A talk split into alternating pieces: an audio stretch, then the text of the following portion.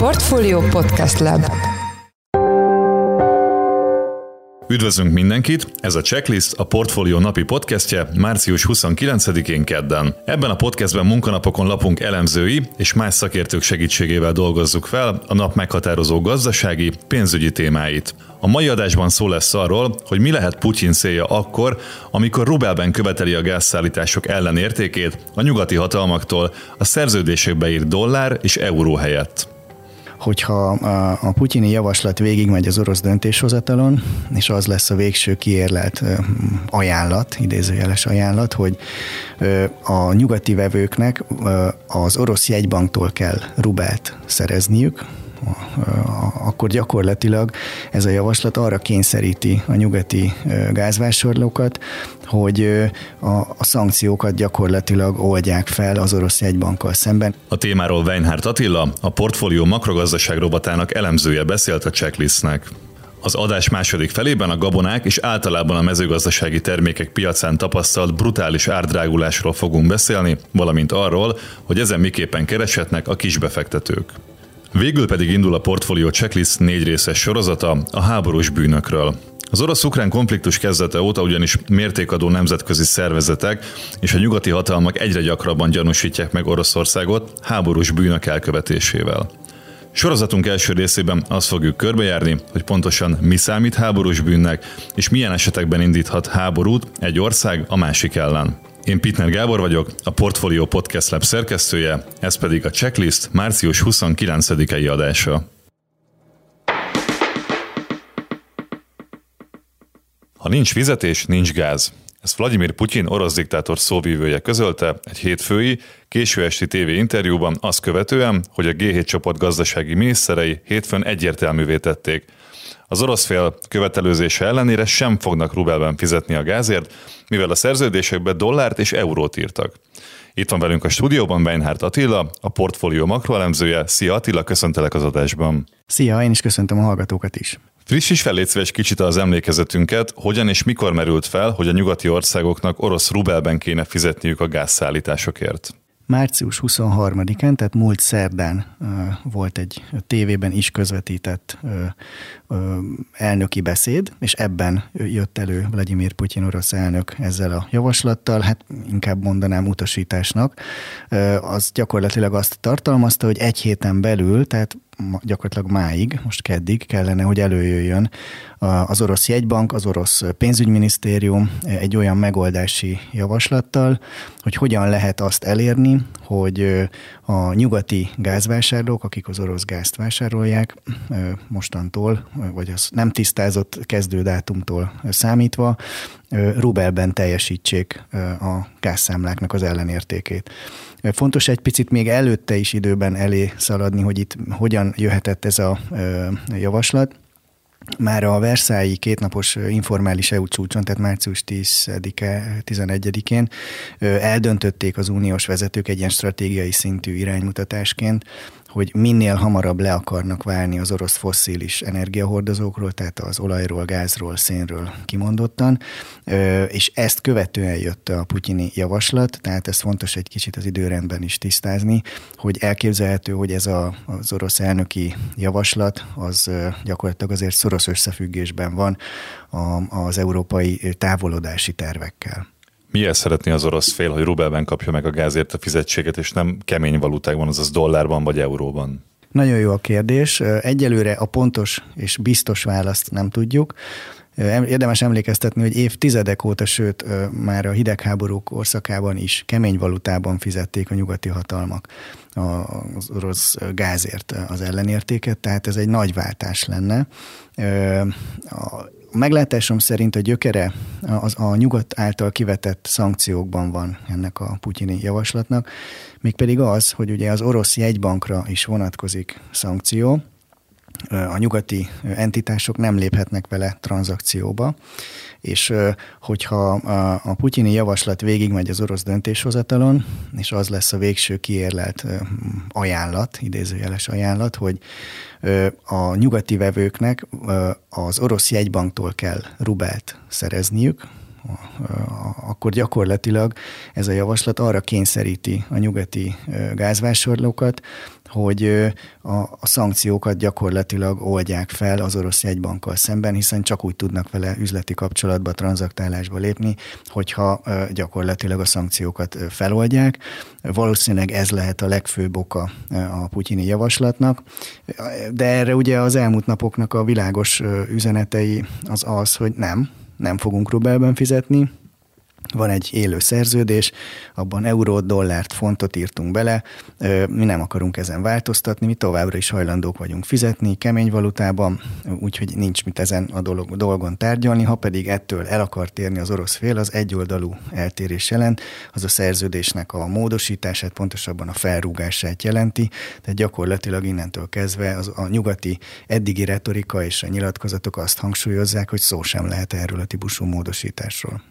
Elképzelhető-e, hogy Putyin igazából egy európai gázválság kirobbantásával próbálná jobb belátással bírni a nyugati hatalmakat Ukrajna támogatása tekintetében? Igen, ez elképzelhető, bele lehet látni ezt a forgatókönyvet ebbe az egész helyzetbe, hogy gyakorlatilag megteremti az orosz fél az, az ürügyet arra, hogy drasztikusan korlátozza a gázszállításokat, arra hivatkozva, hogy hát ti nem fizettek rubelben, akkor én miért szállítsak az, az eddig megszokott volumenben. Egyelőre azért az nem teljesen világos, hogy ha a nyugati hatalmak akarnak fizetni, és éppen kemény valutában, az oroszok meg ezt rubelben várják, hogy akkor ez önmagában valóban ö, a gázcsapoknak az eltekerése felé halad-e, vagy elindulunk egy ilyen bírósági egyezkedési folyamat irányába, azaz, hogy a szerződésnek a, a megszűnte miatt egy választott bírósági testület elé kerül ez a vita, majd esetleg utána egy nemzetközi bíróság elé. Nyilván eznek mind-mind nagy időigénye van, miközben napi szinten kellene, hogy rendben folyjanak a gázszállítások. Erre egyébként az oroszok az elmúlt napokban is tettek ígéretet, hogy ők úgymond nem akarnak semmin változtatni, se a küldött volumeneken, se az árazáson, se egyéb paramétereken. Ők egy idézőjelben csak azt szeretnék elérni, hogy a, az eddigi pénz nem az rubelre változzon a gázszámlák kifizetésénél. Milyen lehetséges kiutak vannak ebből a helyzetből szerinted? Egyelőre ugye nem tudjuk a pontos megoldását, hogy az oroszok mivel jönnek elő, és hogy hogy akarják rávenni a nyugati gázvásárlókat arra, hogy teljesítsenek rubelben.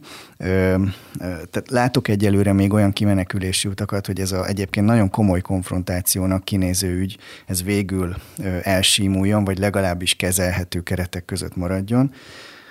Az egyik az az, hogy gyakorlatilag a nyugatiak, ahogy eddig is ígérték, azt mondják, hogy hát mi fizetünk továbbra is euróban, dollárban, illetve a britek fontban, ott a számlátokon a pénz. Mi nem, nem mondhatjátok azt, hogy mi nem teljesítettünk, azaz nem fizettünk az átvett gázért, és innentől kezdve ez igazából egy ilyen értelmezési jogvitás területre megy át. Valószínűleg e- ezzel együtt az oroszok nem állítják le a gázszállításokat, nem is korlátozzák drasztikusan, vagy csak valamilyen szinten, hogy esetleg ezzel az ősztől egy újabb, nehezebb periódust váltsanak ki a, ugye a fűtési szezonra közeledve. Ugye itt az európaiak azt is eldöntötték, hogy nagyon intenzíven és magas szintre akarják feltornázni részben akár közös gázvásárláson keresztül a gáztárolókat. Tehát ennek a folyamatnak, ami most április 1-től indul, a betárolási szezon, ennek az akadályoztatása is lehet ennek a tervnek a hátterében, hiszen pont egyébként március 31-ig adott az orosz elnök most a hétfői közlöny szerint utasítást az orosz hatóságoknak, hogy nem csak, hogy előjöjjenek a javaslattal, hanem hogy a kormány ezt meg is szavazza. Tehát nagyon egybeesik az április 1 normál gázbetárolási szezon kezdete ezzel az orosz új idézőjeles rezsimnek a várható megjelenésével. Ez tehát afelé mutat, hogy igen, akadályoztatni, nehezíteni akarja az európai és egyéb vevők számára az orosz vezetés azt, hogy legyen el, kellően elég gáz a következő fűtési szezonra. De összességében mondom, ha a pénznemek eltérőségén marad továbbra is a vita, akkor ez még egyelőre azért azt abba az irányba mutat, hogy végül is történik a teljesítés a gázszállításban és kifizetésben, tehát úgymond megy tovább a folyamat, és nem lesznek súlyos ellátási zavarok. Az is lehetséges, hogy az oroszok egy olyan megoldással jönnek elő, hogy valamilyen köztes, közvetítő szereplőt iktatnak be abba a folyamatba, hogy hogyan kapnak rubelt a nyugati szereplők.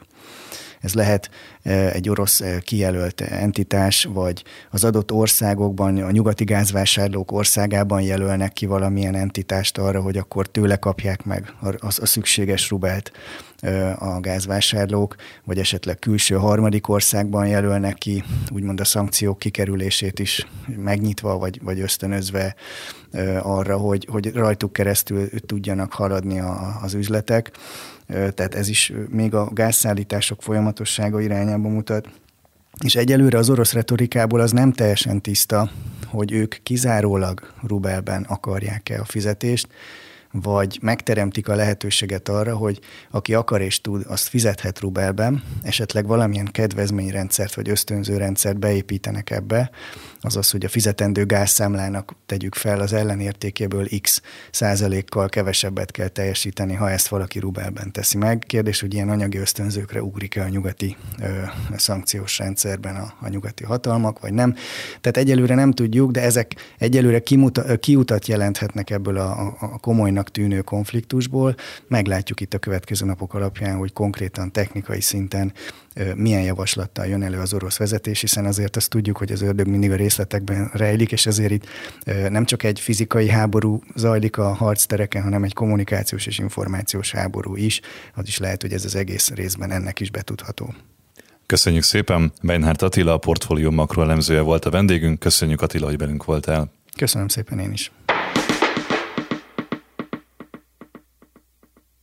Brutális drágulás söpört végig a gabonák és általában a mezőgazdasági termékek piacán, ami a határidős ügyleteknél is éreztette a hatását.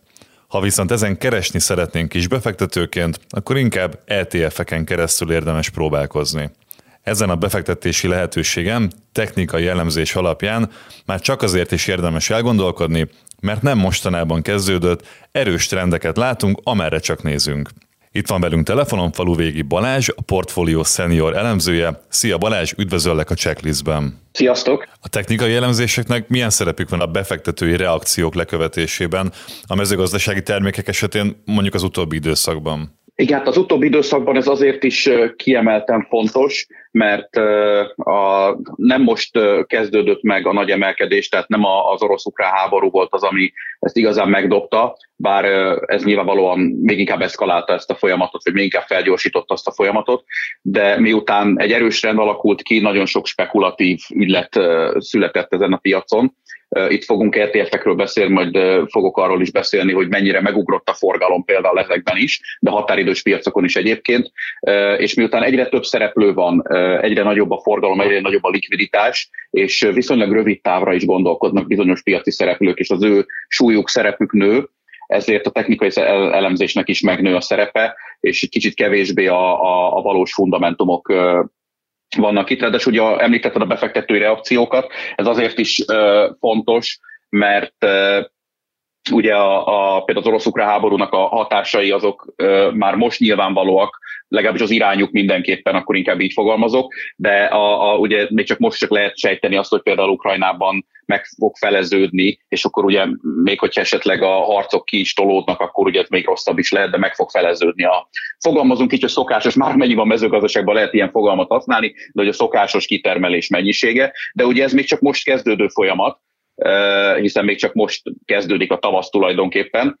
Ugyanakkor a határidős piacokon ez már most jelentős mértékben érezteti a hatását, hiszen a befektetők előre beárazzák ezeket a várakozásokat, és nagyon kemény, ár, tehát nagyon kemény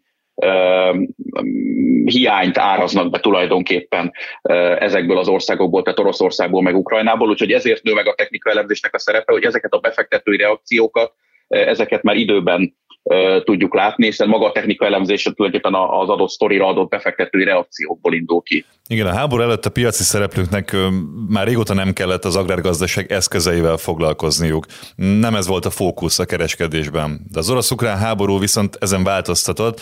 Ez a két ország milyen terményektől kiemelten fontos a piacon? Hát igen, igen a, tehát a, ezeken a piacokon is nyilván van, megvannak a szokásos piaci szereplők, tehát nem arról van szó, hogy, hogy ez tetszalott állapotban lett volna, nyilván itt is volt likviditás forgalom, de ez most a többszörös, többszörösére ugrott, és tényleg a nagy szereplőknek eléggé a fókuszába kerültek ezek a piacok, akár csak spekulatív okokból, akár azért, mert, mert fedezeti ügyleteket kell kötni hiszen ha sokszorosára ugrik valaminek az árfolyama, vagy jelentős mértékben megugrik, ez, ez mindenképpen e, felborítja a helyzetet. Most, ha, ha megnézzük azt, azért nagyon-nagyon különböző, most főleg ha a gabonákat nézzük, nagyon különböző az, hogy mekkora lehet a hatása ennek a konfliktusnak. Ugye egyrészt beszélünk arról, hogy, hogy konkrétan fegyveres konfliktus van az egyik országban, miután a, a másik megtámadta, ezért effektíven nem lehet végrehajtani a, a szokásos kitermelést egy bizonyos területen, ugye erről, erről említettem, hogy körülbelül a felére fog esni Ukrajnában, de a szankciók hatása az várhatóan még durvább lesz, ugye nem tudjuk még pontosan, hogy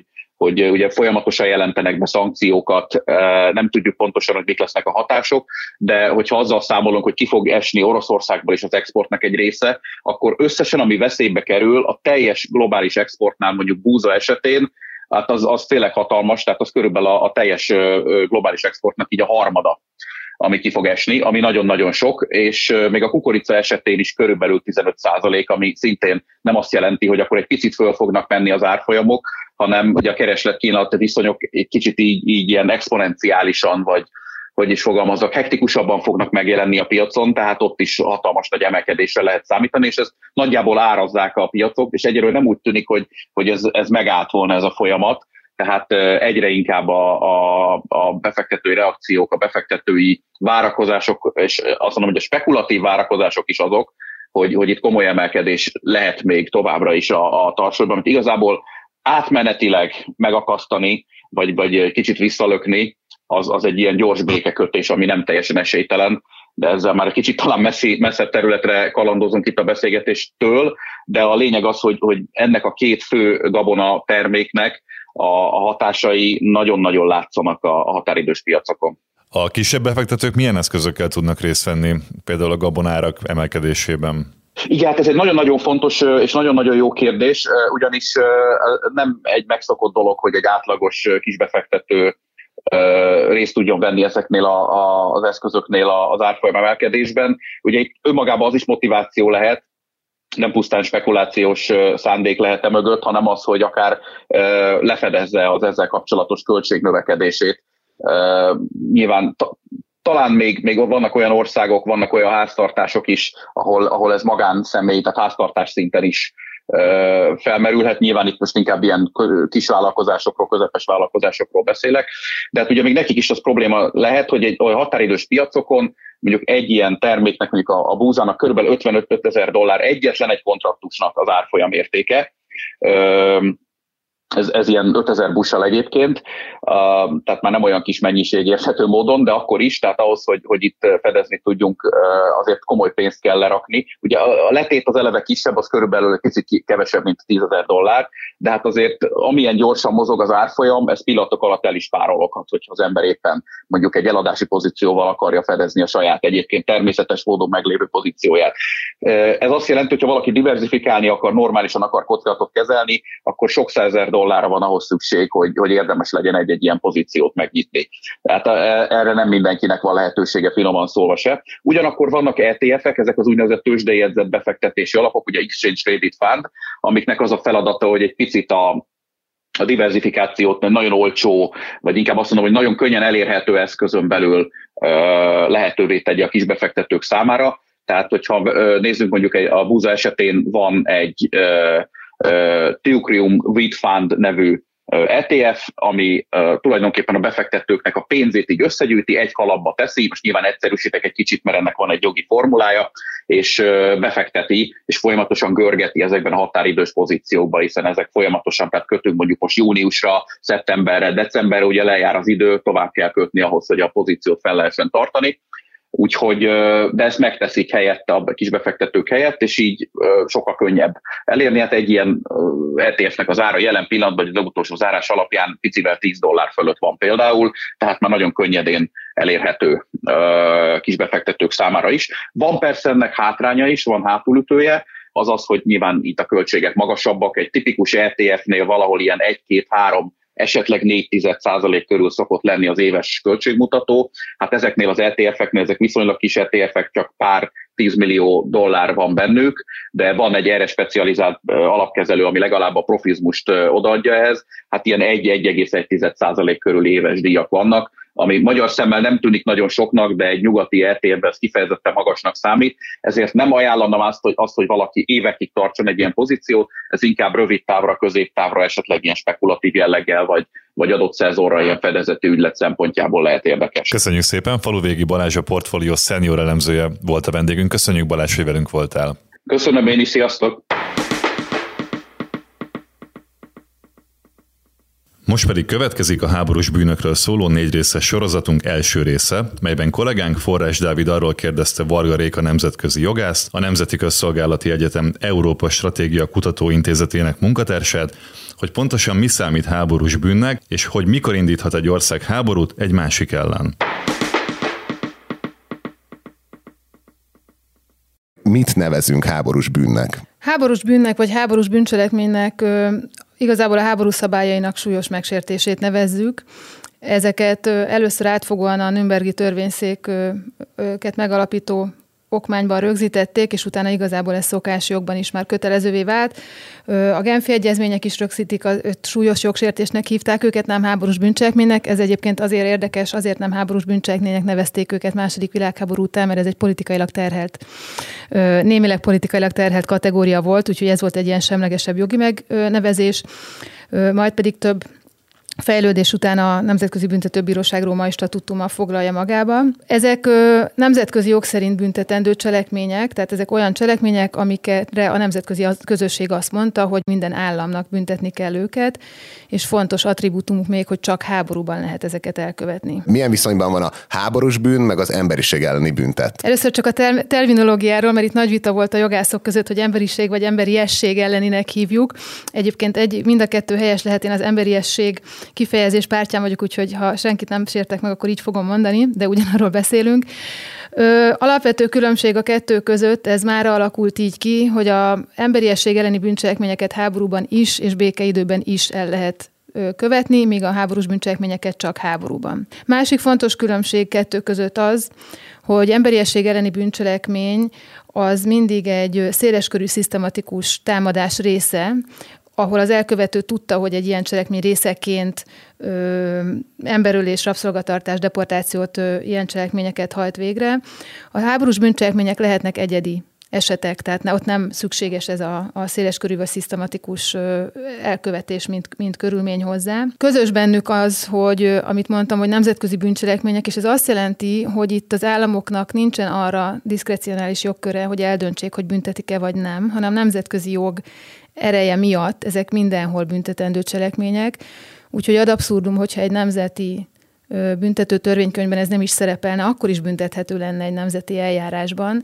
Ez azért fontos, mert ugye itt, itt tudjuk tetten érni azt, hogy a nemzetközi közösség gyakorlatilag átlép az államokon, és központilag mondja azt, hogy ezeket mindenképpen üldözni kell. És milyen jogelvek szabályozzák azt, hogy egy, egy ország milyen esetekben indíthat háborút egy másik ország ellen?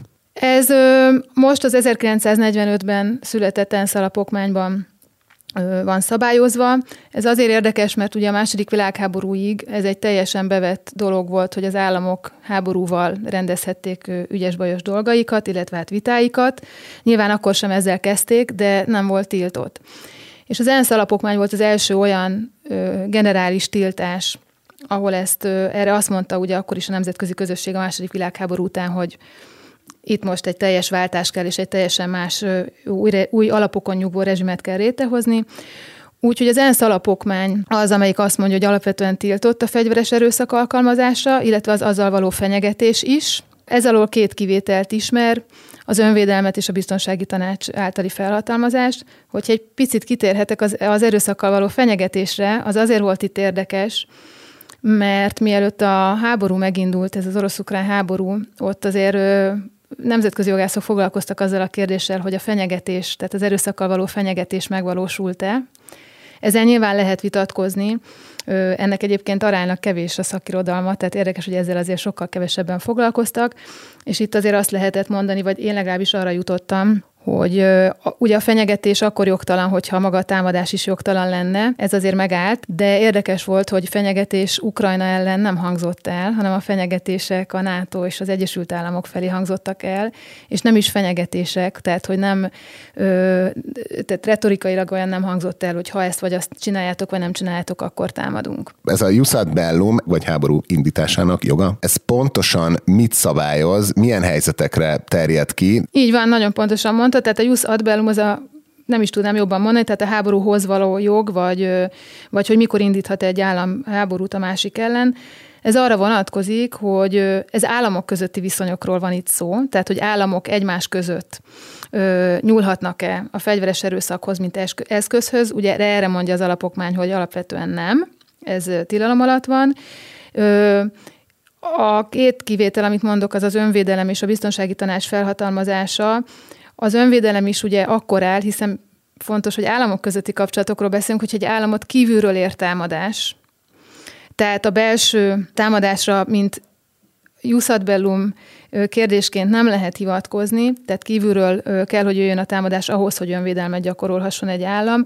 Ahol egyébként fejlődés mutatható, illetve nem is fejlődés, hanem a világ változott, az az, hogy azért 45-ben itt alapvetően egy államot másik államért által ért támadásról beszélünk, de azért mostában az, az utóbbi 20-30 évben nagyon sokat láttunk, hogy egy államot kívülről támadásért, de nem állami szereplő által, hanem és akkor most bárhogy hívhatjuk fegyveres csoport, mondjuk így fegyveres csoport által, és ugye itt is felmerült az a kérdés, hogy ez is felhívhatja az önvédelem jogát, és itt azért az volt a, az egyöntetű vélemény, hogy igen. Ki dönti el, hogy akkor te tényleg fenyegetés alatt álltál, akkor neked most jogod van háborút indítani? Ez állandó kérdésként merül fel a nemzetközi jogban, mert ugye itt nincs szuperhatalom, meg szuperbíróság, amelyik ezt eldönthetni. A nemzetközi bíróságnak ebben az esetben nincs joghatósága, tehát a, ezt a fegyveres erőszak alkalmazásának jogosságát vagy jogtalanságát ebben az esetben nem vizsgálhatja ezt most nagyon jogilag nagyon nagy körmondat lenne, hogyha elmondanám, hogy miért. Igazából itt az szokott lenni, hogy az államok is, akik azért alapvetően politikai alapon ö, értékelik ezt, meg ugye a nemzetközi jogász közösség erre ráesik,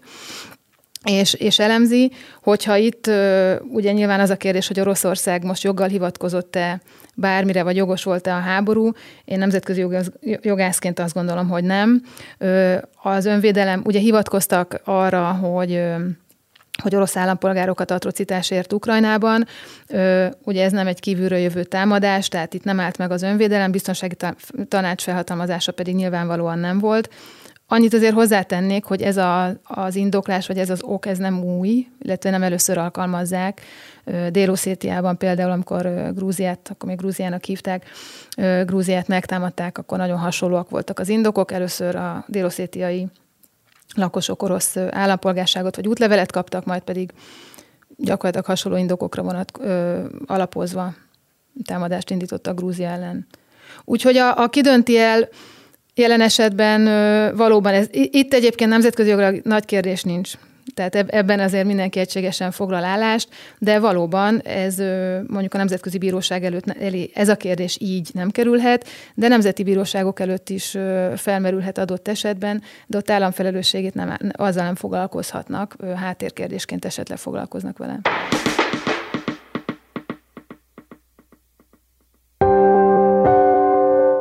Négy részes interjúnk bővített verziója egyben is meghallgatható lesz szombattól a Portfolio Checklist podcast csatornáján.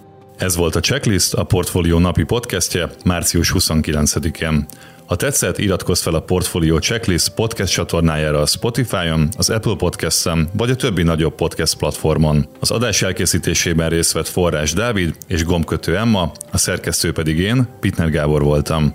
Új adással holnap, azaz szerdán 5 óra körül jelentkezünk, addig is minden jót, sziasztok!